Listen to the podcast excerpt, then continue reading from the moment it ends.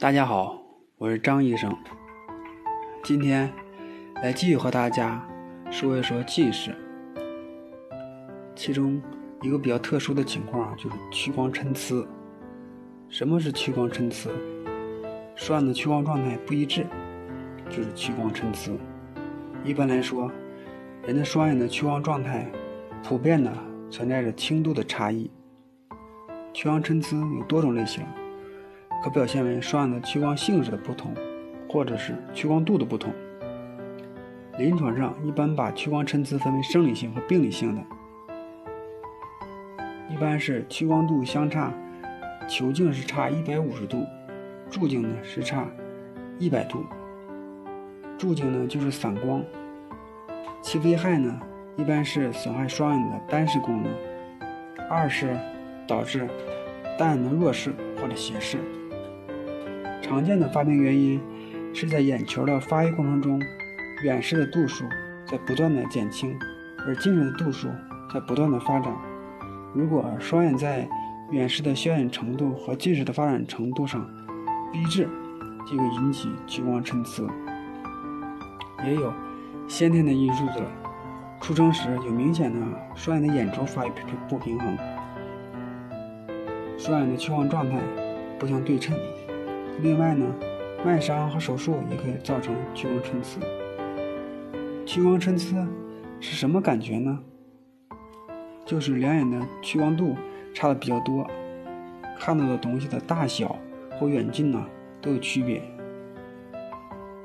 物体在双眼在大脑中形成的图像不一样。如果说两个眼睛的度数相差两百五十度，那么图像的大小。在头脑中形成的大小会差百分之五。如果两个眼睛的度数差三百度，图像在头脑中形成大小的差别会差百分之八。图像要是差的小一点呢，或者说患者耐受能力比较强呢，大脑还是能接受的。纠错能力啊，会把图像融合在一起，脑子里看的东西啊还不出现，不会出现混乱。如果图像差别的比较大，或者本身的耐受能力比较差，图像呢就不能合二为一了，两个眼睛成的图像就不能融合在一起了。咱们正常的人呢，两个眼睛其实看到的是两个图像，为什么大脑中会形成一个图像呢？这就是大脑的一个高级功能，把图像啊融合在一起了。图像如果融不到一起会怎么办呢？就会出现两种情况。第一种情况就会出现辐射，也就是我们说的重影。说白了，这个图像不能相互融合，而且相互干扰。图像在反映到大脑视觉中枢的时候，会产生两个影像，形成了混乱。第二种情况，为了避免重影的干扰，大脑的视觉中枢就会主动进行干预了。它在两眼同时看东西的时候，为了避免重影的干扰呢？大脑的视觉中枢就会抑制一个眼睛，大脑只会接受视力比较好、看懂比较清晰的眼睛的眼睛传来的图像，这样可以避免重影，保证图像的清晰。但是呢，牺牲了另一只眼睛的视力，同时呢，另一只眼睛的视野也会减小。通俗的来说呢，就是视力差的一只眼睛会越来越差。甚至会出现斜视和弱视，这就是用进废退的道理。从小就屈光参差，如果不及时矫正，就很容易造成单眼弱视或斜视，形成弱视性斜视。所以要及早的发现，及早的治疗。如果发现了屈光参差，怎么进行治疗呢？首先呢，就是选框架眼镜。框架眼镜治疗屈光参差。是一种最简单的方法。十二岁以下的儿童应尽早的、全部的矫正屈光不正，巩固其双眼的视力，防止斜视和弱视的出现和发展。成人呢，如果有双眼单视功能的，也可全部矫正。第二种方法就是遮盖疗法和药物疗法。屈光参差性弱视不只是单眼镜矫正，还有遮盖治疗、药物治疗。遮盖治疗屈光参差性弱视的原理就是通过遮盖比较好的眼睛，以减缓或消除弱视眼的抑制作用，增强弱视眼的使用机会，从而提高弱视眼的使使用机会，来提高视力。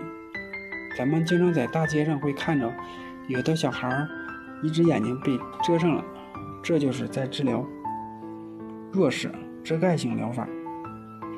他遮的是视力比较好的眼睛，这样呢才能锻炼视力差的眼睛。经常使用视力差的眼睛，才能使视力差的眼睛进行锻炼。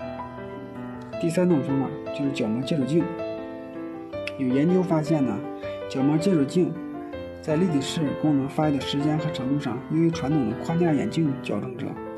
其原因呢，可能是利用角膜接触镜来矫正屈光不正，不会出现框架眼镜所特有的光学缺陷，特别是远视程度较高的全部矫正，视网膜上模糊的像会变得清晰，异常的视觉刺激转变正常的视觉刺激，解除了弱视眼的形觉剥夺，视觉功能才能得到充分的发挥，恢复正常，为立体视功能的发育提供条件。第四种方法就是屈光手术。手术治疗屈光参差，也是一种治疗屈光参差的方法。那么，平时我们应该如何来预防呢？首先呢，如果家长发现两个眼睛度数差别比较大，就要引起警惕了。有了屈光参差，不要放任自流，不进行有效的矫正，视力差的眼睛就会越来越差，就会出现屈光参差引引起的抑制性弱视。屈光参差一定要矫正，才不会发展成弱视。视力一般到八到十岁就发育成熟了。如果有弱视这些问题，就不好矫正了。近视的也是，如果到八到十岁甚至更早就看出来了。这个时候该怎样矫正就要怎样矫正，及早发现，及早的治疗。在我们的日常生活中，看近物的时候。最好不要偏头，把物体放在双眼的正中间，双眼注视来看。习惯性侧卧睡觉或不正确的握笔姿势，也可导致不同程度的屈光参差。看东西一定要掌握正确的姿势。要加强对眼睛的保护，适当的补充维生素 A 和蛋白质。刚才说的这些，都是预防。屈光参差的发生。